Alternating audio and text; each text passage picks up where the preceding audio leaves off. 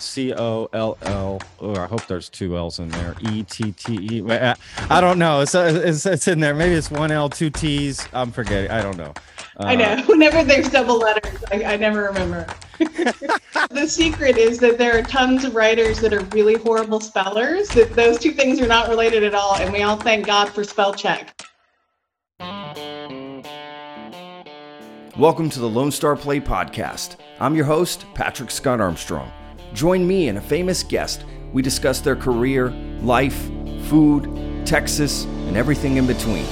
Let's get started.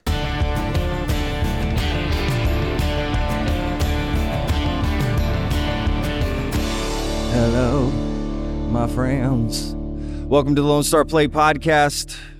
It's me singing a little bit for you because why not? I just want to change this up a little bit. I'm your host, Patrick Scott Armstrong. Let's get to this. Uh, this is our week of authors. Uh, we have Stacey Swann on the show. Uh, amazing book she has out, Olympus, uh, Texas. Um, and she's just a phenomenal person. To be honest, okay, look, no spoiler for the book, but spoiler for the podcast. We barely talked about the book. It just we just you know got into our own thing. Look, we talked about writing and just uh, philosophies and you know current topics and and things, and it was just um, you know got, got to know her more. Really, Stacey. It was great. It was it was really cool. Um, we had a great time. You know, just kind of got away from us. You know, you ever sat down with somebody planning to do something and just for whatever reason it just got away from you because you just had a good time? Yeah, that that's what happened. You know, it was like, oh, hey, listen, Stacey, we were supposed to discuss this. Well, listen, we had a good time. So you really get to know Stacey. She's hilarious, first of all. Like, for real, she's super funny. Um, we had a great time. So please uh, check out her book, Olympus, Texas. And um, yeah, you'll super enjoy this interview. Okay. So there's no spoilers for the book. So, you know, no worries there. Um, and it's a phenomenal book. It's her, her, you know, first book for her to put out and um, she's super excited about it. It's getting just rave reviews, and um, you know what a pleasure, right? What an exciting time to talk to somebody when they're in that moment. Uh, super cool. So yeah, she's just down to earth, um, true Texan. Just really enjoyed Stacey. We had a great time talking. So uh, Austin, Texas native. Okay, let's do this. Before we do, got to keep the lights on. Remember, or the mics on. That's what I should say. We got to keep the mics on. So, word from our sponsor, Texas Real Food. We'll be right back. Hi.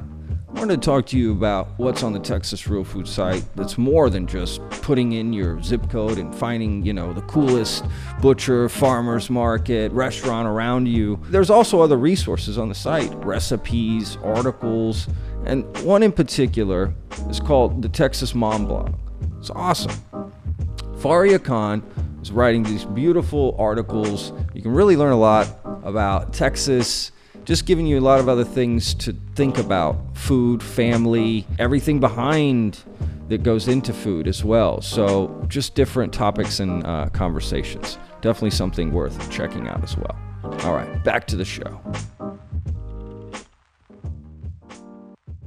Okay, y'all, Texas Real Food, of course, please look, I, I like I say, I do use the site. This is a great site, guys. It keeps getting better. And you know what else? Check out the social media for Texas Real Food. It is on fire. Okay, I'm telling you right now, Instagram, Facebook, it's on fire. Um, they're all over the place, but it, you know, their their social media game is through the roof. So yes, really cool stuff. Uh, definitely worth following. All right, uh, and look, our social media. Yeah, that's right. Good segue, Patrick. You're welcome. So look, it's uh, Lone Star Play TX, of course. We're really on Instagram and Facebook. That's it. Okay, be honest. And and look, YouTube, boom. We're all over YouTube. We love it. We're expanding. We're getting better. Uh, there's new things coming up. Uh, video stuff. I don't want to say. Okay, I don't want to give anything away. Anyway, um, please subscribe. Hit the notification bell and let us know how we're doing, I guess. Um, we release new content every week, two episodes a week, new videos, clips, all those sort of things. Anyway, all right, let's get to this uh, interview with um, Stacey. Again, amazing woman, amazing book. Amazing conversation. It really is a great episode. I, I absolutely enjoyed it and can't wait to have her back on. So, all right, let's get to it. Um, Stacey Swann, Olympus, Texas. Enjoy. Hello. Hi, Stacey. How are you? I'm good. Thank you so much for having me on. It's a real pleasure. Awesome. Yes, for us too. This is exciting. I love uh I love talking to authors. I feel like they're just so much smarter than me.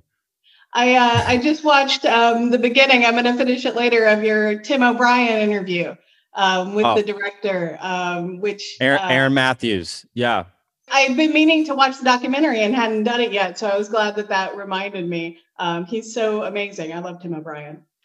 Wow. Yes, he's a he was such a character to talk to. I absolutely enjoyed it, and honestly, we hardly like talked about the film and any like uh, you know. But but that's what I love about podcasts too. It just sort of I'm willing to go with the moment if someone's interested and passionate in talking about something. He very much was, and I, we you know. I just super enjoyed it, and you know, with Aaron as well, and and coincidentally, Aaron won an Oscar um, as well this year for another film that he worked on um, as well. So yeah, that documentary, you, you just know that he put his his time, his effort, his life, his everything into that, and it's yeah, it's a beautiful film. So highly recommend it.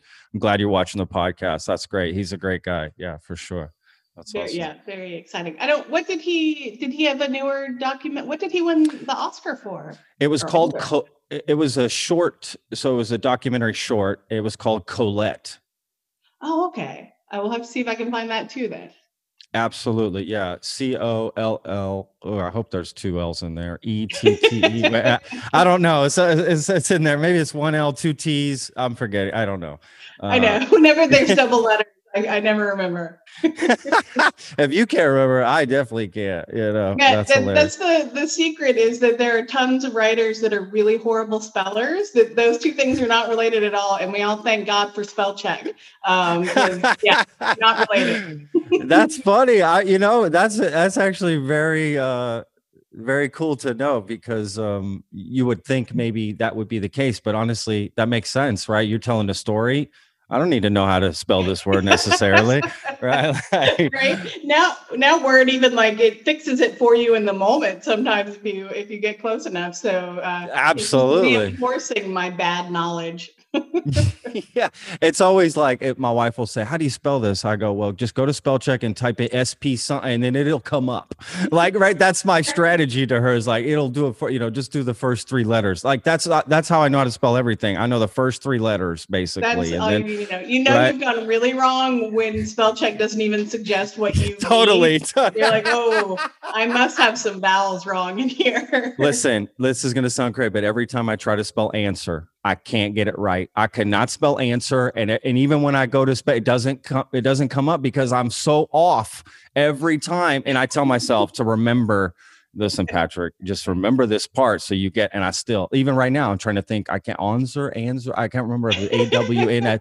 I don't know. I don't care. It's frustrating. It's like one of those things I'll always live with, uh, no matter what. yeah, the, right? the things you don't know how to spell, you will never learn. My personal, mine is grammar. It's um, ITS versus IT apostrophe S. I always put the wrong one in. No matter what I'm doing, it's the wrong one. And I have to do a whole revision pass checking um, to see, okay, now let me flip all of these because I'm always writing it wrong.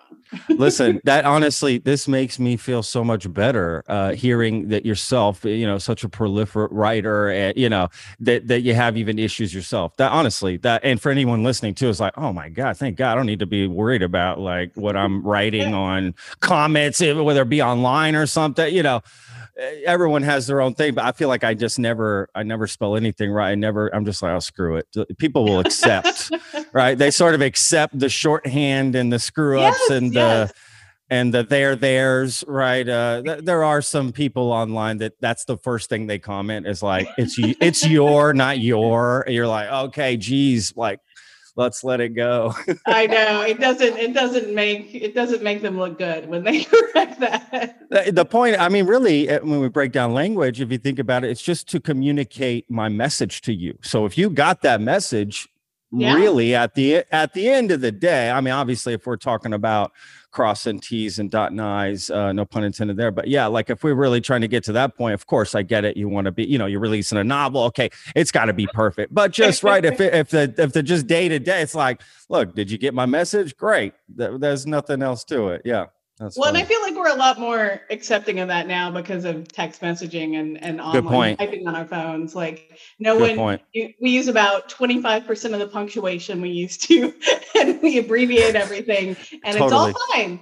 yeah that's you know that's another good point like abbreviating everything right there's the lols and the i don't know them all right there's a ton Yeah, of. I hear new ones all the time, which I get it. I like I like the idea of it. I'm all about language. I speak two languages myself, so I love you know, I love learning about languages, whether it be a Mm-hmm. new one we're trying to create, shorthand version of what something we already have. I, I mean, I'm all about it. I, it, you know, it's tough for me. I, I don't understand a lot of the, you know, I'm always having to ask somebody or whatever the acronym is or whatever. know. You know, that's I- funny. I, I'm, I'm, yeah, I'm googling like three-letter phrases at least once a month. What does Yeah. that mean? I've seen that three times now. I guess I have to look it up. Um, and and I've never had any idea what the different emojis symbolize. So I'm just giving up that bank of knowledge. I'll just never learn that.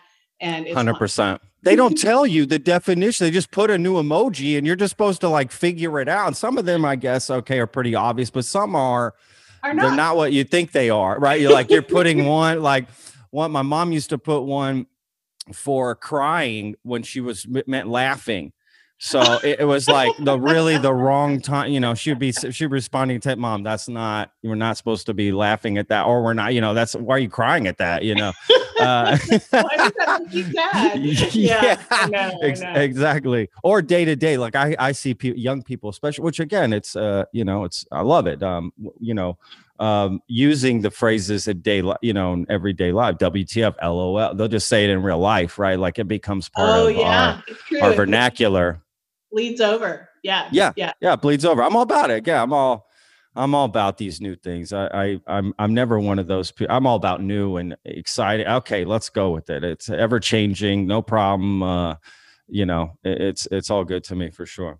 Well. Stacey, look, I'm I'm again that wow, look at that. Look how we're already getting into a great conversation here. Um yeah, super excited to have you on. You have this uh debut novel out, right? Am I saying that right? Is that the term people use? Debut novel? I don't know. Uh, Yes, yeah. So Right. it's my it's my very very first one, and sometimes like people will put out like a nonfiction book, but then you can still say your debut novel because it's the first novel. But this Got is my it. first Okay. book of any kind, uh, my first first book length publication. So it's very exciting.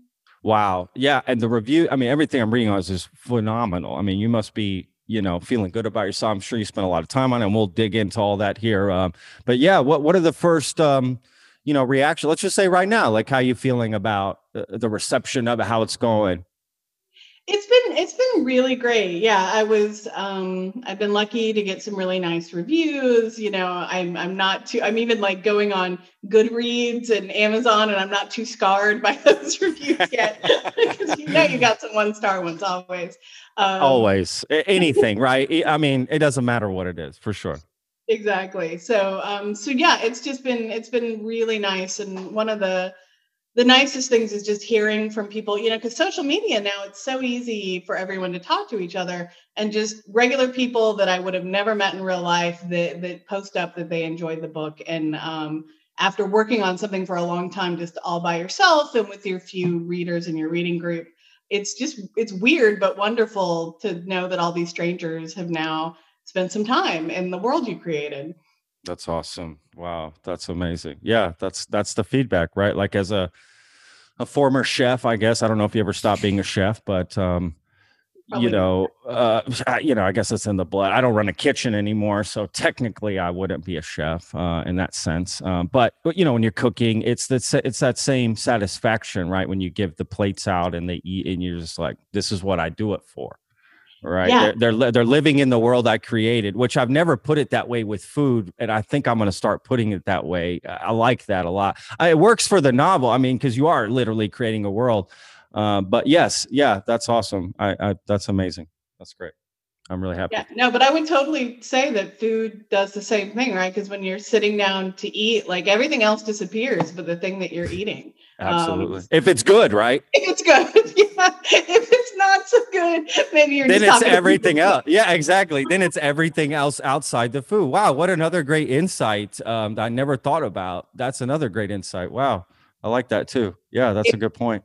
Like one of my favorite like moments in general in life is that when you when you sit down and eat something that is so good that the first bite you put in your mouth like you just you just make it like an involuntary noise like you just can't handle how delicious it tastes and you're just like all you can do is like a mmm or oh and um, yeah it's it's the best right? It's the best.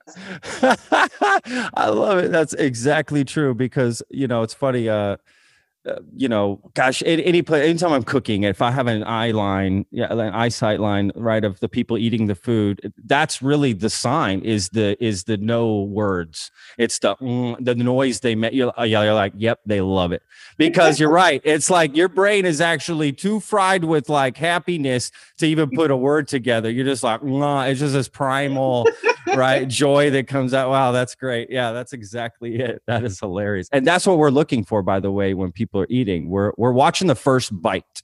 Yeah. That that says everything is the first bite, right? It's true. It's true. And it's and we're all so distractible, right? That like once you've had a few bites of something, you're, you know, back at the table with the people. But it's yeah. the first one that gets your full concentration. Or even if you're not meaning to concentrate, it tastes so good that you can't help it that's a good point too. That's another maybe an app that someone else ordered, right? That you're going to dive into. You're just like talking to you, dive in. Oh my god! Wait a second, guy! Holy cow! This is like delicious. Yeah, that is funny. Yeah, that's great. What what would be if we were to compare? What would be the first bite in in a book? Is it the first page? Is that what you think is the first bite for people? That first page, maybe, or the first chapter, or what do you think? You know, I think it depends on on the reader somewhat, but I think for me, because it's like you know, not every meal that you sit down to eat, do you get that like amazing sure. moment. Good point. So Good point. When I read that in a book, like for me as a reader, it's when I read a sentence and it's like, oh, that's how I've always felt, but I could never articulate it in words. You know, it's when someone uh, puts okay. something down and it makes you understand your emotion better because you're like, oh no, that's exactly it, but I could never describe it before. So it's like wow. a, a, much more rare feeling, right? Um, wow. And not every book is going to give you that. Wow, what a great answer. I love that. That is so cool. I, I totally understand what you're saying. Like, wow, I get that completely. Yeah, you're right. Not every book's going to give that to you. Not every meal's going to give that to you. You're 100% right. Oh, that's that's very cool. You know, for me like when I start a book, I pretty much know right away. I mean, for me, again, just like a first, I mean, it's pretty instant if I'm if I'm in this, and yeah, I guess it is pretty much like you said. Like it's like, oh yeah, that's that that's I, I, could see it that way you know yeah that's a great connection to it um you, you sort of connect to it right and then from there it's uh yeah.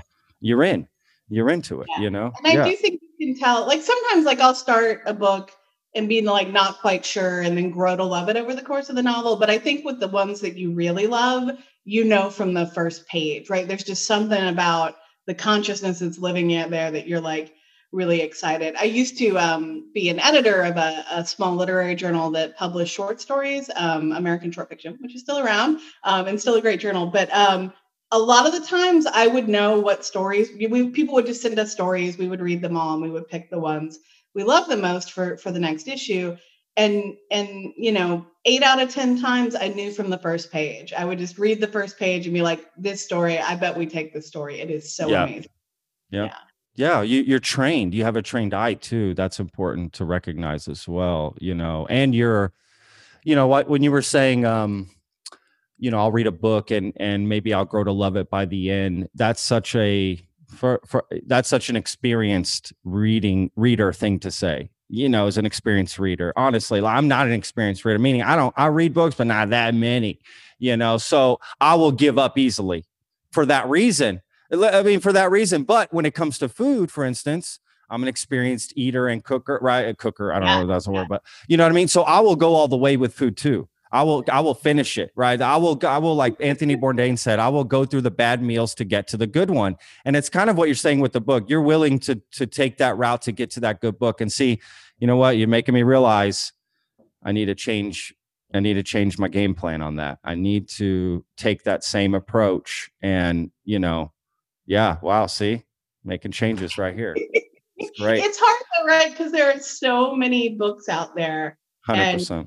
and not as much time as we like it's just too easy now to pick up your phone if you're waiting in line rather than pull the book out of your bag Sure. um and so i can you know i i love there's a another writer who lives here in austin um Austin Kleon is his name and and he talks about like how to read more and one of the things that he says is that if you don't like a book don't feel like you have to finish it because there's so many other books out there um and so it's o- okay to switch it around so it's you know it's that it it's it's hard to say when when you should give on, up on, on a book and when you should keep going. It's a really tough Yeah. call.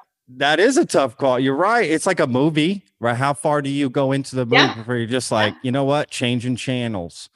You know, there's something about right. There's always something that'll keep you interested, but sometimes not. Yeah, you're right. I mean, I, I guess it's a personal choice, right? It's your time. You do what you want with your time. Yeah, but that makes sense. You're right. There's a ton out there. So, but I do want to be more, you know, forgiving a little bit more, right? Because I guess I'm a little too with, but like, yeah, you're not getting me. Okay, I'm done. And I need to be, you know what? Let's just give this a little bit more chance, and then I'll make that decision. And then, like you said, don't be afraid to walk away if you have to, and pick up another book. No problem. Yeah, Uh, yeah. Right. It's hard though, yeah, because you don't like there's some there's so much different pacing in novels. Like some novels have really fast pacing, so it's really Sure. hard to stop because stuff keeps happening and Yeah. you're pulled in.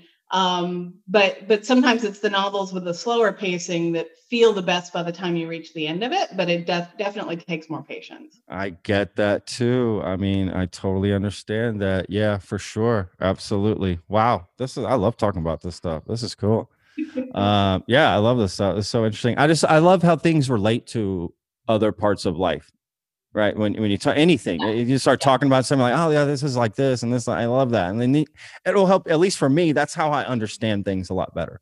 You know, based off of r- relating it to something I already understand. Okay, bam, the mechanics or X, X, and X, you know. So Yeah, yeah yeah cool. and i i feel like uh, all the you know kind of like art forms have so much in common so whether it's like tv film books you know cooking like visual art like um music like all of it shares a lot of stuff in common um, Hundred percent. Hundred percent. I would say telling a story. They all tell stories in some way or another. now that's completely true yeah even instrumental music is telling a story hundred um, percent. Yeah, played music for a long time. You know, I write song. Yeah, I, I definitely. I talked to a lot of musicians on here too. Absolutely, that's what it comes down to. It's just telling a story, whatever that may be. You know, simple as that. And same thing with a dish. When we're cooking a dish, I want to tell a story with this dish. You know, uh, wow. See, bam. Uh, this is great. Um, okay, so let's talk about this book. It's called Olympus, Texas, uh, and I've already, I, you know, I do a separate intro state, so don't worry. I like, I've already mentioned this in the beginning, you know, for sure, so people will know. Um, but um, what I love is, you know, you're a Texan writing about Texas. Not to say that you can't write about, you know, some. Of course not. I mean, that that would be ridiculous. Uh, but I love that, right? So, um, you know, my first thought was, you know, what are things? What are things you think maybe writers don't get right about Texas that aren't from Texas? Yeah, you know, it for the longest time, and I, I feel like the world's a little better about this, but you know, I grew up um, when when the old TV show Dallas was still on TV when I was a Yeah, kid. Me too. that show was so popular that you would even go like I remember my first trip to Europe and I'm like 19 and the cab driver is like, "Oh, you're from Texas, like you have cows and is there an oil well in your backyard?" you know? So for the longest time I feel like um yeah, that was the stereotype of Texas that got the most play. And it got to the point when I was younger that I almost didn't want to watch a, a TV show or movie set in Texas because like the accents would be so over the top and it just, you know, it felt like like not like the Texas that I lived. Um, of course, now I've gone and written a novel that also has kind of that that bigness to it. Um, so so maybe I'm I'm ripping off that stereotype a little too. But um, um, yeah. So and I think you know there's a lot of people that think of Texas as a rural state, you know, and and as a as just a red state, and and we are so much more than that because now we've got so many major cities, right? And we have a huge amount of diversity in in the population, and and and a lot of different politics, right? It's just we still have those big sections of Texas that are red and are rural, um, but they're living, you know, an hour away from these giant cities, you know, that are some of the biggest cities in the U.S. Um, so I think it's hard because there's so much variety in Texas. Maybe it's hard for people to just kind of hold all of it in their head at one time. I think that's the best way anybody's ever put it I've ever heard. It's so much you can't put it all in your head what all is Texas. That's a great wow. That's going to we're clipping that. that that's going to be a quote for for social media. For sure. That that's it because you're exactly right. I lived in Europe myself. Um, my mom's from Mexico, so I lived in Mexico too. Like the ideas of what people have of Texas is exactly what you said, right? Like, and still to this day, it's kind of ridiculous what people will say to you. Like, well, yeah, we're riding around on horses with six shooters. Like, dude, dude, like for real, you really saying that to me You're not joking? You really think that? I mean, how crazy is that? That's like, I think everyone in Alaska is living in, you know, igloos or whatever. you know, it's like, that's not, I mean, uh, that's crazy. They're, they're, um, only they're only fishermen. They only are on fishing boats. You know? Yeah, I mean it's uh, you know, and and sometimes it's people who have traveled. So you think you would they wouldn't have those preconceived, you know. Uh, but you're right. Texas is just so much. It's such a big state. There's so much. Um, it has everything. You know, I'm, I'm, constantly telling people that I talk the myths I see in the news of Texas, this and that. It's like, no, no, the state is so complicated. There's so much to it it's really not one particular thing and it's like you said it really is just like you said it's just so big it's just you know sometimes just too much for people to understand that it can be that nuanced and diverse and uh, have all the things that you said yeah wow beautifully put you're a writer makes sense great job.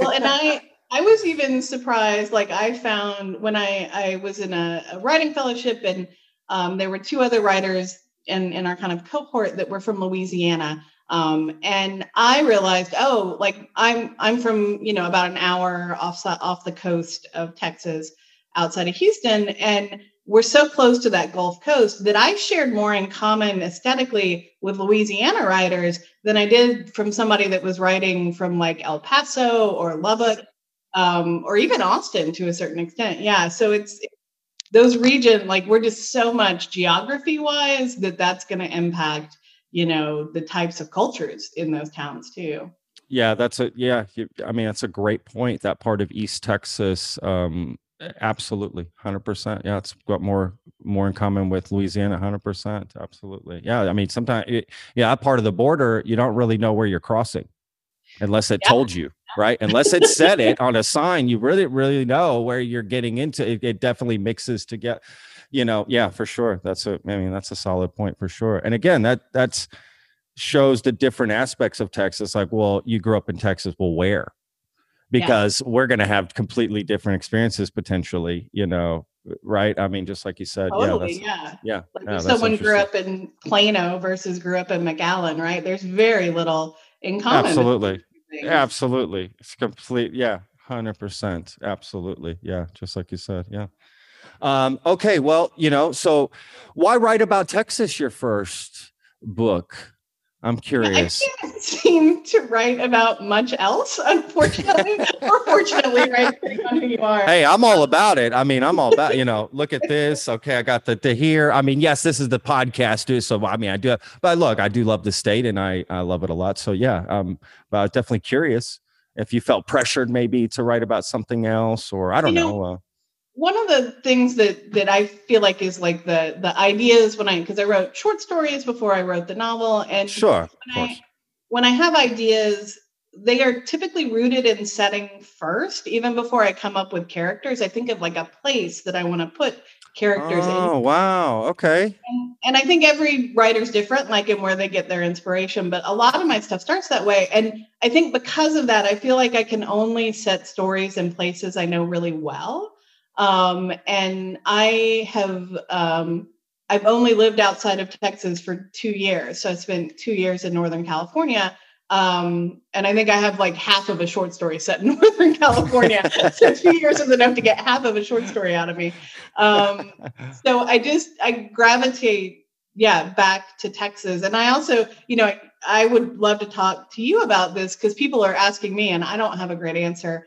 Um, I'm not typically a person who's like super rah rah, like school spirit or like super patriotic, but Texas, I still love in a way that is like outside. And I know so many Texans do. And I do you have any theories on why that is? Even though if we can see all the problems that are in Texas too, why we have this like affection that can so easily blot out, you know, what we might like less.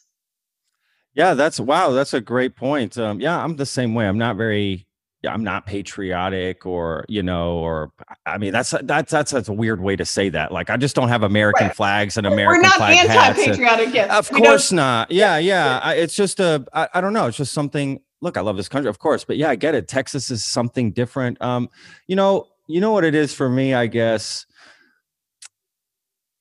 It's the people because that's what I tell people when I travel right yeah. when they ask me about the state and this and that and uh, you know especially if you're when i lived in europe you know people was well you're liberal. How you live in texas? Like you're against these it's like yeah dude there's a lot of people like me. Like what do you think is you know? Uh, i would say it's the people you know what i love about texas is the people man. They're just so friendly. They're you know there's something about the pride of that state and um it, it kind of will maybe remain a mystery to some extent yeah. and and that, there's a beauty in that as well. Um but i get i get your question 100% i i get it. Um i'm gonna brainstorm on that too. Yeah because I, I know you know i have a lot of friends who because i you know live live in austin have lived in austin you know primarily since i was 18 and i have austin draws so many people from out of state right? There's sure. people yeah. of my friends were not born in texas you know came here as adults um, and they get, you know, and we're all pretty involved in politics. So there's a lot of things to get frustrated about. And um, they, I feel like they're a little mystified about how much I still love like all, all of Texas, not just of Austin, course. right? All of it and all of it. Yeah. Um, and, and yeah, and I don't have a good answer for, for why my gut reaction is to always, you know, de- defend the state, you know, even while trying to make it better same time. You know what it is like, you know, the saying that people are afraid of what they don't know, right? That that's that actually comes into play about Texas. There's a lot of people that haven't been to Texas or small towns in Texas, so they don't know what it is and they're kind of afraid and they think, "Oh yeah, everybody's walking around with guns just like you know, shooting each other. It's like, what, dude? That's not it at all. I mean, I, you know, you can go out to a small town in Texas. You're not going to talk politics, but you're just going to have a good time. You're going to eat somewhere. You're going to do that. You're going to, hey, how you doing? Yeah, great. Weather's great. Yeah, the typical sort of Texas friendly conversations. They're going to help you out, ask you if you need something.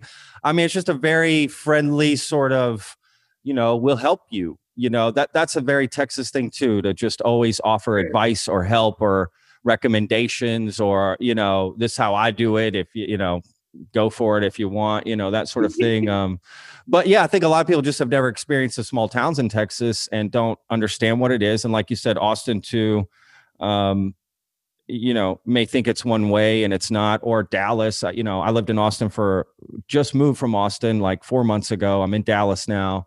I lived there almost 10 years in Austin. Um, yeah, there's myths about Austin too, in Dallas and Texas. Just myths oh, about yeah. it from people outside of it. It's like, uh, you know, I don't know what they think we're the life we're living here is. is it's just not what they think it is. Uh, you know, yeah, it, it is. Um, yeah, that's great. I know it, it's true. I had forgotten right before COVID hit. There was a, a big like writers convention in San Antonio, and you know, it was close enough that people were even like canceling their plans because they weren't quite sure what was going on with COVID. But yeah. I had friends from out of state that were like, I don't know if I should go. I just I just worry about all the guns and I had to explain to them, you know, like I can walk around for a month and never, you know, and I know maybe for other states that doesn't feel like a long time, but it's like live your life a lot of days without without seeing any guns. Um, that it's just not not that that common. Hopefully, hopefully that doesn't change with the the new permitless carry bill coming out of the Texas legislature. Yeah, I mean, absolutely, of course, that's a crazy bill. But you know, the same thing I'll say, like yes, I don't think we're just going to see a bunch of people just carry around gun. It's just not. I, I don't think it'll change much of anything. I think it's for a few random people out in the country maybe that want to have some gun. And look, I get that too. There's a. Diff- I don't have guns. I'm not a gun person, but I have nothing against. I really don't, to be honest with you. I've lived in Texas a long time and known a lot of people who have responsibly had guns their whole life. I've never seen an issue with it. Um, you know, um, but I know that's a bigger conversation. I know there's more to it. It's nuanced that, you know, depending on where you live, your experience, I get it. We're going to have different conversations about it. But just from someone who's lived in Texas and been around people, got like, you know, uh, it's, it doesn't scare me. But at the same time, like you said, you're not just walking around just seeing everybody with guns. I mean, not at all. In fact, I can't even remember the last time I somebody I saw somebody with a gun on their holster. And I go out all the time now. Yeah. I'm out all the time. Really, you know, except the cop. That's it. exactly. That's the only person I've seen in the past three months was a, a county sheriff in Lampasas who was carrying carrying his gun in the grocery. You know, his gun was on him in the grocery store because he was picking Yeah. up groceries after work. Totally. Um, but yeah, that's the only gun that, that I've seen out in the world in six months. I think. Yeah, absolutely. Yeah, for sure. It's just not a, you know, that common a thing that you think. Now, when there's protest, that's the images people see on TV. So that they, oh, that's what's happening every day in Texas. Like, I mean, trust me, if it was like that, there would be a lot of people, st- you know, like, whoa, whoa, whoa, this is not, Yeah, yeah, Yes, be you know. leaving leaving the state. than coming in. Absolutely. I mean, 100. But if that was really what it was like, everyone had a gun walking around. I trust me, I would not feel. I would not be living here. You know, I probably wouldn't even live here if that if that was actually the case. Um, you know, because that would make me uncomfortable. I'm not gonna lie. That definitely would make me uncomfortable. Yeah, Um, you know, so yes, so to break that myth for people. I'm, you know, that's. I feel like I need to start a Texas myth podcast because I constantly doing a lot of episodes where I'm constantly like breaking the myth of this and that. Like, look, that's not what's happening here. That's not what's happening there. You know, um, yeah, that's interesting. Uh, there could be a whole thing on that uh, for sure. Yeah, The Texas yeah. myths of what it is. Um, okay, well, look, let's get back to your book. Okay, Olympus, Texas. Um, first novel. Uh, this is what I'm curious about. One, were there other were there other moments where you had other ideas for novels that you've that you scratched and went with this one? Or how did that work? Was this like the first opportunity and you took it and you went with it? Or have there been other opportunities maybe you turned down or just wasn't the right time or this i'm curious. So I, um, for a long time, I, you know, was writing these short stories, and I couldn't come up with an idea um, that felt like it was worthy of a whole novel, like that I wanted to spend a, a whole novel on. It felt like this thing I couldn't quite get to, and then, um, I had one idea in grad school, which hopefully may still be a book I write in, in the future, but it was a, a historical fiction idea, so it was going to be set in the 1840s, and I was like that's going to take a ton of research. I don't know a lot about, about the American South and Texas in the 1840s and 50s. Um, so I kind of put that on the back burner. Um, and then this was the first idea that I had that I got super excited about. Um, and and but it took me a really long time to to write the novel. It took me eight years just to write the first draft. Um, wow eight years wow because I was Love it. like I was working on I would stop and I would work on short stories and sure sometimes I would just not write for 3 to 6 months if work was really busy um and and so considering how long it took me I might think that I should have more novel ideas in my back pocket. Um, but I only have two. I have the historical fiction and then the one I I plan to I just started working on a on a new one. Um so so yeah and i just after i finally got the first draft done you know eight years in um or maybe i was just like close to the end and it was getting really hard and it wasn't working and part of me just wanted to like give it up and work on something else but i told myself like if you don't finish it you won't have the confidence that you finished a novel and it makes it that much more likely that in the next novel you'll just give that one up before you get to the end too and so i told myself Wow. like it's okay if it sucks. It's okay if you can't publish it, but you need to finish it anyway and you need to revise it and see where it is. Um, and you can give it up later if no one, you know, if none of your writer friends like it, Yeah. if you don't like it. Um, but you've got to finish it. Otherwise, you'll just keep having trouble. Uh, yeah i'm so sorry my dogs are i don't know if you can hear that my dogs are it is totally fun. I had to, I had to put my dog in the room with me because if I leave her outside the room, she'll she'll chirp right yeah yeah totally i i get it trust me mine are roaming around over here for the same reason like i have a loft so there's actually i don't even have doors so i can't oh, even yeah, like so it comes right up. uh, yeah, I don't- like there's bedroom area, but there's no door. It's just oh, so there's really nowhere for me. But to be honest, just like you, like if I lock them away, they're like, "What's going on? What's going on in there?" Yeah, they're not happy. They're like, "What's happening in there that you're doing without me?" You know what I mean? Like I need to be there, right? Like, yeah. I think there's somebody at my door, but I'm not worried about. Um, they they they introduce themselves in the podcast all the time, so I let them. Yeah, sometimes I'll jump up here like, "Hey, what's going on?" Hey, uh, anyway, um, I felt bad because I had like a my virtual launch. I had like a reading, and so I had my dog in the room, and she started whining because she wanted to go outside of the room. I was having to like pet her as I answered questions to keep her from whining too loud. Um, but and, and I was embarrassed, but but my friend who was part of the event, she was like, "People love that. Like that's one of the abs- nice exactly. Yeah. Yes. They love to see your house, and that's just your life. And everyone loves, or almost everyone loves animals. So hey, if you don't, I ain't got time for you. I'm a, you know, I'm an animal lover, so whatever. Uh, yeah, look, you know, it's funny. Um, you know, these podcasts, I leave all this stuff in. We don't. It's real. You know, there's if you get a phone call, it's like it's just real stuff. I mean, unless you were like, no, no, let's cut that out, then I would do it. But for me personally, I don't care. It's just these are things. These we're having these conversations. They're real. Like it doesn't bother me one bit. What am I gonna say? Let's retake that. Let re, uh, let's reset that up and do that. It's like no, no, no, no, no. And like you said, these are real moments. These are what people like. I like that. If I'm listening, that that kind of you know it does. It breaks the you know the what's happening and, and it kind of oh okay this this i'm in this conversation these are real people you know yeah, um yeah. i, I think that whole- helps A whole life, you know, Yeah. around them that you're not seeing. Yeah, it is nice. yeah, they got a real life here. Like, okay, yeah, responsibility. They're like, you know what it is? Most people are like that happens to me.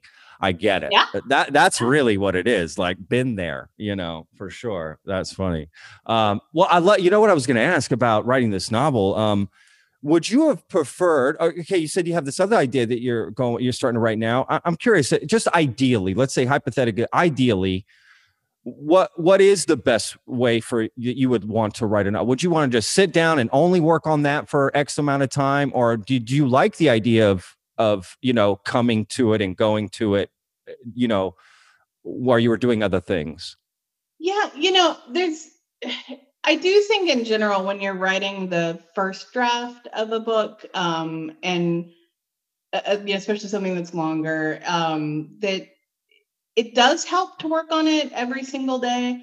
Um, and and there's something about working on it every day that the just the place that you're writing about, the characters, they feel more real to you. So then it becomes easier to write about it. Um, but I'm Okay.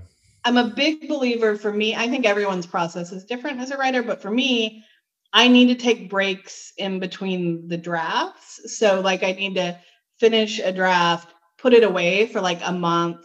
Um, and that way, when I look at it again to make it better, I can see it more clearly. It feels kind of new to me. Like fresh Uh, eyes, sort of thing. Yeah. Yeah, exactly.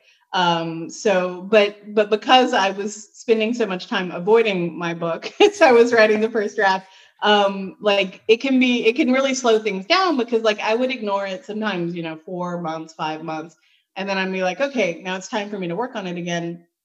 And it's like like I got kicked out of the world of the book. Like I would try and work on it, but it didn't feel like real to me in the way that, you know, when you're writing stuff, it needs to feel real to you as the author. Um, so I would have to do all this work just to kind of wake the novel back up. So I would feel like I was back in it and could create. Ah, I do not it. recommend taking eight years to write. I think if it has taken you that long, it's fine. It can still work out. But like if you're if you can pick, don't pick that method. I love that advice. That's funny, but I get it. I mean, look, it's your first one, labor of love. Like it, I, I think honestly, the you know, if I'm a if I'm an aspiring writer and I'm listening to this podcast, the the you know what's going to stick out to me uh, among some uh, many things, but really what you said about you know what, no matter what, I need to finish this Yeah. because that's going to help me with the next one and the next one, right? Like that idea. That's that's a that was probably a crux for you, right? At some point, it's like th- this is it. I've got to get this done, or regardless of uh, you know, yeah, that's such a great. um Wow. because you can't i feel like you can't go on like how you're emotionally feeling about your book because most writers because you know you have to be so hard on your own work to revise it right to be a good writer means you are probably pretty hard on what you write and so there's going to be plenty of times when i didn't like the book you know and i was like i didn't have like i didn't think like oh this is great. I'd be like i don't know man. Maybe this is not so good. But it's all just like your emotions and they change every month and so you can't listen to that you know? Yeah. Um, you have to get you know finished and get some distance and and maybe also get some other people to look at it too um, to see it clearly. Because i feel like yeah you're just so hard on your own anybody i think is really good at anything you know whether it's you know any job um, you only got that good because you're really critical of your own performance you know? Yeah good point. That's a that's a great point and it is hard uh, to do that for sure sometimes to yeah that's hilarious like that you're just like mm, i don't know man i don't know if this but i love your honesty about it. that's so uh, endearing uh, genuine. Yeah i love that. Uh, but you're right that's that's where you got to be. I mean you can't really treat it like you know my child d- doesn't do anything wrong ever right, Right. like right that's exactly you're not going to get anywhere yeah it's not gonna improve if yeah if- it'll be spoiled right it'll be a spoiled brat of a book essentially yeah, uh exactly. And, yeah, and that's every funny. once in a while you'll hear like a famous author in an interview and they just sound very pleased with their own work but and maybe a few of them out there you know but i think a lot of times it's just like overcompensation like i've chosen to be my biggest cheerleader to quiet my own fears um, um about, yeah good point uh, sure i get that too yeah, Yeah. but that is funny you know that the first thing that that came to my mind when you said that was not a novelist but i was thinking of uh homeboy from oasis uh back in the day he always used to be like you know we're the greatest band in the world you know? He was just like constantly just like no but uh, you know it was just like we're the best ev you you know? Yeah. but there's there was something endearing about that like it worked for him. You know it's like it's crazy how for some people it works and for other people it's like dude you're a you know you're an asshole you know? You're not y- you're, yeah it's crazy how that uh how that works. Yeah that is funny. Yeah and Um, i don't know what yeah what it is about that certain people can pull off that kind of bravado? I'm not sure why um i don't know either. I can't. I yeah that's not me for sure uh. and most of the time i don't respond well to it but every once in a while me too. Yeah me neither. I don't either. I don't i don't like that especially like uh, you know kind of grew up in texas. I was always like be a man. I hate this thing. I like i hate that stuff okay? I really do. It gets on my nerves like so much um and that idea too but again there's some people like from him i laugh at it's like dude this guy's hilarious. Like he is like i almost think like you are the greatest. Like this is you know it- it's like only you could do this you know only this could only be you. So uh yeah it- you know what? It's it's there's something about the way they say it that's not in a mean way. It's like they genuinely no no no Yeah. i'm like i'm the best at this. You know i'm not saying you're not good yeah i'm just saying i'm i'm the best at this you know that's what i need to move forward uh you know to to give you the best right Yeah. the be- the Yeah, best of me that's where i need to be to give that to you so I- guess that's where I see it. Is it genuine? Is it endearing? Are they just saying it to say it? Right? Is it just a bravado to have a bravado because some PR person told them this would be good for you?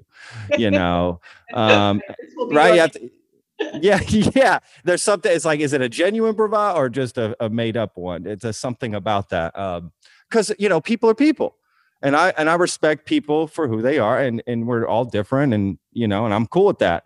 I, in fact, that's what I love about life, and you know that that that we are different. Um, so I'm I'm I'm well, you know when someone is who they are, no matter really what it is, I, I can almost respect that more than anything. I- I'm not saying I'm going to agree agree with it, but th- you know, I can at least uh, start there. You know, with whatever. So I don't know if that's off topic here, but anyway, that, that's what I love about podcasts. I'm telling you, this is. I know that's what yeah, and that's why I love listening to podcast podcasts because they they're the only thing that's like a real conversation that that twists interviews are not conversations in the same way, you know, like what you see on the news. So Absolutely, yeah, for sure. Uh, and there's nothing wrong with that too. The time and place, you know, oh, for everything. I'm exactly. sure. Some things need to be. yeah sometimes pi- things need to be just you know the, here's the information and let's move on you know for sure uh but for stuff like that you know talking to somebody like you like this is where we need to dive deep we got to get into the crevices and the cracks of things and what whys and uh you know those sort of things Uh, and, that- and that's the to me the most fascinating um you know just for what you do honestly for me it's like something i just think it's amazing I mean, I just think, wow, that's just such an amazing thing to be able to put something like that together to create this world that so many people have responded so well to, and to also hear like your struggles to get there and uh, the passion and heart and energy you put into it and the care. I think that's another thing. You know, you care about the work. You're going to criticize yourself. You're going to say that's not good. You care. So we're going to get the best version of your writing because of that. You know, and I love that. That is so cool. Um, yeah, that's just amazing. I really, I got to say that. Um, uh, you know, another thing I was going to say is um, this book. You write it. Was there a moment when you said the the moment had to come? I'm sure when you said, "Yeah, I got a good book." Was that um, after public, before? What? When did you think that to yourself? Where you where you kind of gave yourself a little pat on the back, which is okay. You need to do that too, right? Yeah, you gotta. Yeah, yeah because you, you know. got otherwise. I mean, I think there's probably people out there that have written really beautiful books, but didn't didn't believe in them enough to try and send them out. You know, to to put up because it's hard to oh, get oh, wow. right and sure and writing writing is a lot of rejection. You know, it's, a, it's, it's, it's hard to get an agent. It's hard for your agent to sell the book. Then it's hard to get people to buy the book. Um, uh, so you gotta gotta have a, a tough skin somewhat sure. about that. Um, but um, but yeah, I think for me, like I got, I'm a big for me personally. I I can't. I need to feedback from other people to be able to revise. So like I would, you know, and I was in workshops um, with other writers, and so I had workshop the opening of the novel at one point that didn't go very well and then i didn't work on the book for like a year and a half. And then, but then i went i worked on it again and i had another workshop near the end of my time in, in california and um went really well and people just really loved it and and a couple people told me like please don't give up on this. This feels like something um, really good and so i think that helped kind of sustain me during the times when i was um, less excited about my own work and then i um, so I'd finished the book and I gave it to my writing group and got feedback from them. And um, at the time, I was working with an agent and I had given her that copy and she gave me great feedback. And so I did a whole nother revision um, and was feeling really good about it and sent it back to the agent. And um, after a couple months, the agent got back to me and said, actually, I'm not interested in representing this book. Um, and I was like, oh, oh, that's oh, wow. Wow. and and so that kind of rocked me because I didn't think I thought at worst she'd be like, oh, it needs another revision. I didn't think she'd just be like, you should go away now. Um, and and so, but I I I had to give myself you know four or six weeks to kind of um, you know realign my expectations.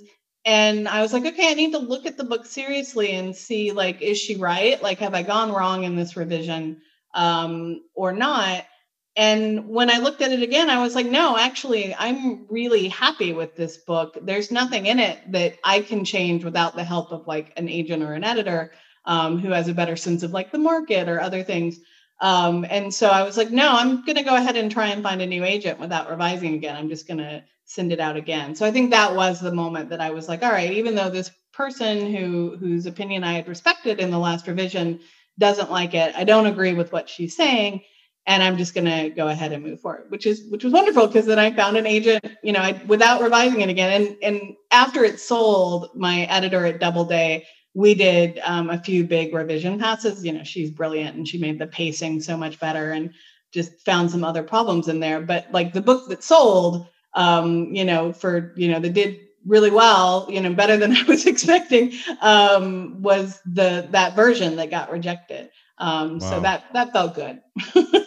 That's yeah. What a great story. What a great story. Wow, that's amazing. That you know what that shows also just you know you kind of know yourself as a writer a little bit you know you yeah, get you know yeah. you, are you're getting to know yourself and trust yourself and and that's super important you know. Wow that's a great story. Again for people like uh, you know listening who are maybe writing or thinking about that you know like that's an important step that you took there i think for sure. Wow. Yeah yeah. It's so i think it's important people hear those things because they know i mean i think a lot of when you want to write when that's what you're drawn to it's not something that goes away. So like I um, for a long time I taught online like continuing education classes and a lot of the people in there were older a lot of them were retired but i would have like i had two different students that were men who were over 80 and they had retired you know they had been doctors or lawyers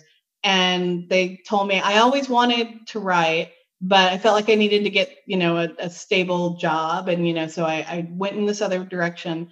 But the urge to write never left me. And now that i don't have other things to do and i can see you know i'm nearing you know the the kind of final portion of my life that's what i want to do is i want to want to write. And so um yeah i always want to tell people that like just because you're not succeeding at it doesn't mean it's not something you should be doing you know? It's like you know if that's when you feel your best when you're also um, writing you know? And, and even if it's not it's hard to make a living as a writer is it being your like 100% income? Sure. very few writers do that. Um, but but that if you're enjoying it and enjoying the process of doing it like just because you haven't you know sold a book yet doesn't mean you're not going to sell a book. Um, you know there's Wow. Tons of debut authors that are older i mean i'm i'm 47 and this is my debut novel so just because you're getting into middle age don't worry about it you can still be a debut author I love it. No, that's awesome. Wow, what great advice. That's very that's very motivating actually. That's what people need to hear. So people need to hear. Don't give up. If it's in you, you feel it, go for it no matter where you're at. Eh, because everyone's journey is different for sure. That fork in the road or wherever right, it comes at a different time. So yeah, for sure. and sometimes you got to put away you know sometimes life is too much and you can't focus on those those side things because you got to focus on you know your life eh, in some way but that it's a you know you can come back to it after time off it, it doesn't mean that it wasn't meant to be Absolutely. And you know, wh- what do you want out of writing? Are you trying to be on a bet? Maybe you just want to write for yourself and this and that, you know, uh, I still write music and, and, you know, stuff j- literally just for myself. Nobody hears it. You know, I just, that's what, that's what I like to do. Just sit down and whatever, have some fun. So it's completely therapeutic and selfish in a lot of ways, you know, um, but you know, good God, I hope nobody ever hears it. That's what I, you know, my neighbors, listen, my na- my neighbors are the ones be like, listen, no, he needs to stop. Actually, you know, I know he, I look, I know he loves it and all, but he needs to stop. You know, at least writing writing is quiet at least right? yeah, writing is quiet at least. Okay, okay, I'll get some headphones, guys, neighbors, if you're listening, I'll get some headphones. That's hilarious. They're just like, dude, does he have to play Forever Young 100 more times? You know. You know, I just heard I heard a an episode of This American Life recently, which was the story of the Great, great. I love that Oh, one. I love it. Yeah, it's so good. And um, the, it was in Ireland, and during lockdown, this guy decided that he wanted to learn how to play the alto sax. Um, and so, but his like next door neighbor in the house, she just started recording him because he just kept playing the theme from the Pink Panther over and over again. So four times a day for like 30 minutes at a time, she had to listen to the Pink Panther. so she started recording it and putting it on social media. But anyway, Oh, it's like, uh, um, but that's there's something really beautiful in that though. That somebody loved the, you know, not great if you're the neighbor and trying to have meetings, but um, like I love that human beings will do that. They'll spend that much time on one song because it Yep. just it feels right to them. It feels right. It's a self, again, just a selfish thing. It's like, hey, this is for me. This is what I'm gonna do. You know, um, I do everything sort of selfishly. Um, it's for me. If you enjoy it, great. Uh, you know, um, in some ways that's a good thing. You know, because I don't overthink it. I'm not worried about trying to meet you halfway as a you know someone uh you know getting my art right eh, whatever it may be like that's not what i want from an artist I, like don't worry about me. You do your thing. I want to see you. You know Yeah. just if, i like it cool. If i don't there's no problem you know? It's it's no big deal. Um you know and and that's a tough thing i'm sure you know artists get into it you know when you're writing a book is that something that gets in your mind like trying to please other people do you have to constantly tell yourself no no no. Don't worry about that. Stay you know stick to your whatever it may be. Is that um Yeah. I know. I think it's hard. It's um because it's also about like making a living, right? And so you've got like the the market is in your head, right? Like sure it's a gonna like balance are they not going to like this? And yeah you want to give people a book they'll enjoy, but you want to write the book that you would enjoy too, which yes. might not be the bestseller. I, I think too, like I, I I don't think you should think of those things as like selfish just because they're for you because I, one of the nice things i think that i see in a lot of like nonfiction books coming out the past five years is like there's this there's books with titles like how to do nothing or how to be idle. Like this idea i know i feel like the culture i was in raised me this way of like you've got to be productive. You got to be out there 100% yep. being productive contributing to the world but also you know being a good capitalist and and everything has to be monetized. And yeah. and like i love i think taking back like there's a real push now for like artisan craft stuff like people just like making honey or doing whatever. You're and right. it, it doesn't have to be monetized right? It's not selfish to do those things just for yourself it's like part of it's how humans are happy right? And and when we make everything about producing something for someone else to consume like i don't think that makes us happy usually. Um so. Yeah great point. Yeah love that. Absolutely I, I love that there's a real pushback. You know i think so many people right now are having such trouble making ends meet. Like houses are so expensive. Insurance yeah. is so expensive. Education is so expensive um, that it, we've kind of reached a tipping point where we're, we're, like, you know what, like, like I've got to realize money isn't important because I'm living in a world where money has a really strange kind of meaning. Um, you know, it, it's just, I was just reading an article about uh, TikTok influencers and how somebody got like $14,000 for a 20 second TikTok of them eating a piece of chicken. Uh, wow. and you're just like we're living in a world where like none of this makes any sense in terms of relative value. Um so it's like that's it makes us want to you know you just want to pick up your guitar and and fool around for an hour you know because it feels much purer. I mean those are great points um you make 100% um you know. Well it's a you know yeah it's a better way to look at it honestly. I like looking at it that way. Um yeah it's what makes us happy and yeah for sure. No i totally get it. Um wow you know, let's uh before we I don't want to forget this, I, and we're going to mention it earlier, but let's tell people how they can get this book. All right. Yeah, absolutely. That's important. I mean, we're going to mention it, all the all the links in the description, but uh, you know, coming from you.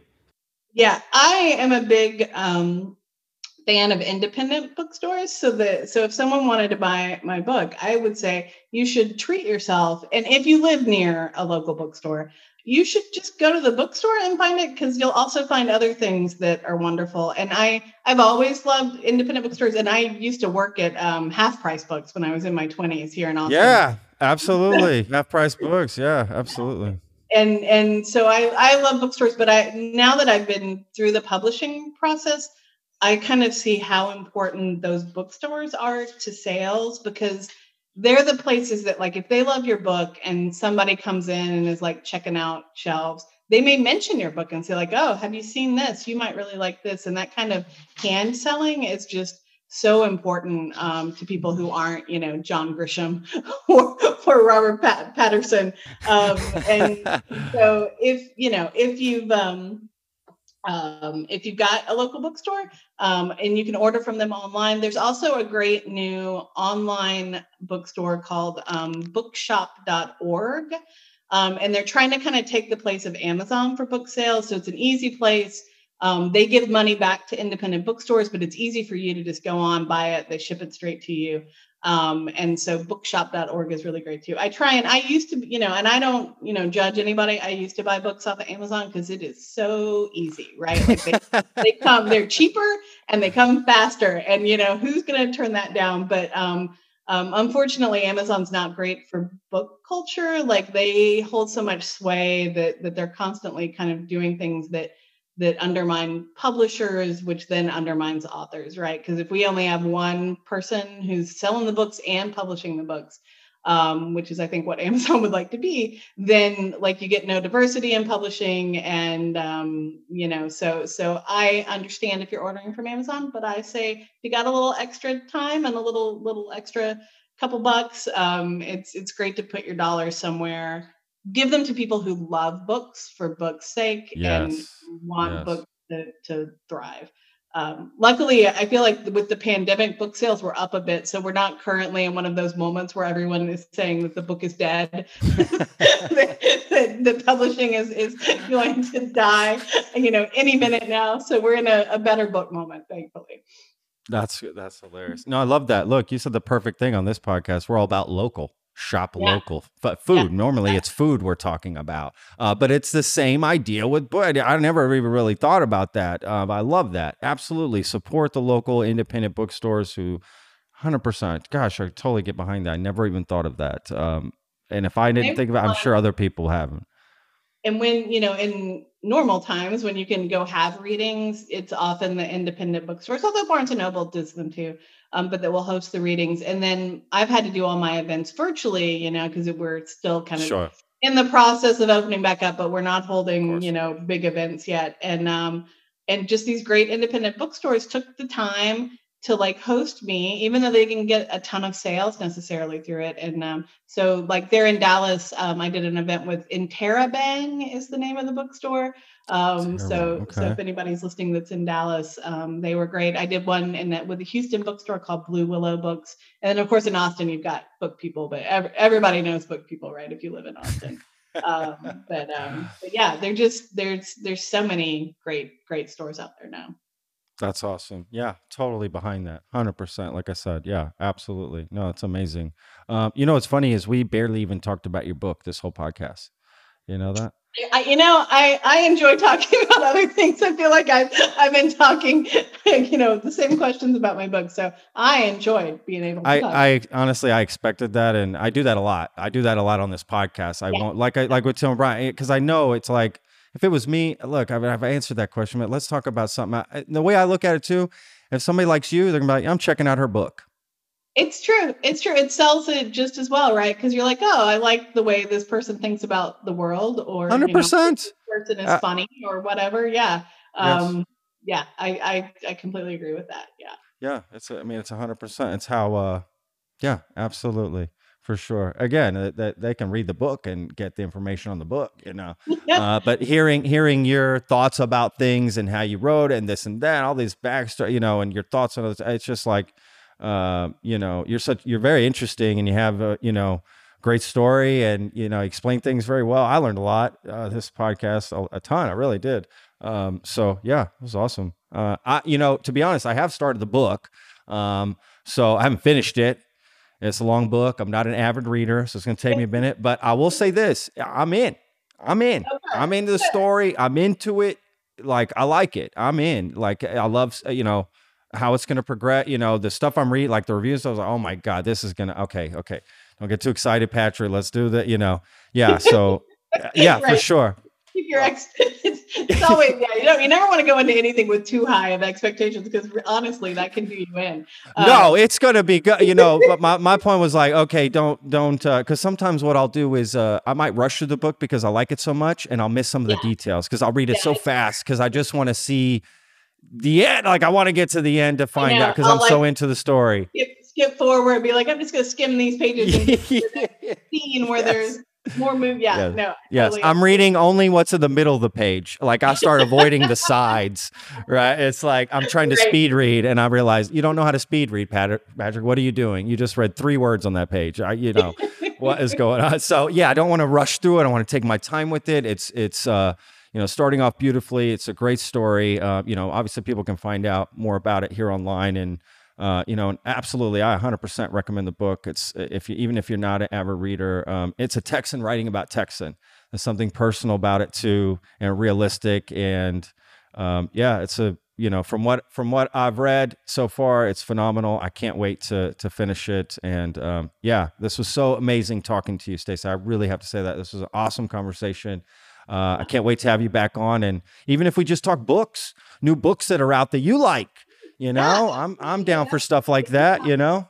Yeah. No. This was this was so much fun, and I I really really appreciate it. Um, it's it's always nice to to just get to talk to somebody um, yeah. and not feel like I'm yeah not feel like oh I've got to like say the thing and connect it all. So sure. it's so much fun. It was really a pleasure. Awesome. And now it's time for my favorite part of the show, the end credits. This is everyone responsible for making the show happen. Executive producer, Sebastian Sauerborn. Podcast manager, Nevena Ponovich. Marketing manager, Caroline Grape. Video and audio editors, Danilo Vojnov and Pavel Sebastianovich. Thumbnail designer, Marko Vukovic. Social media manager, Ursa Rusman. Guest outreach, Corey Menciez. Designing image quotes, Jay Apuya. Social media videos, Labri Fernandez. Outreach support, Yonet Del Mundo. Thank you so much for listening. We'll see you next time.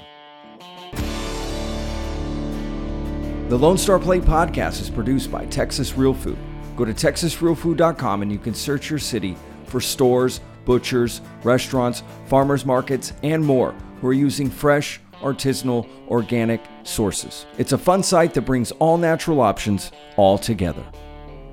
I hope you enjoyed this episode. For more information, go to thelonestarplate.com. I'm your host, Patrick Scott Armstrong. Until next time.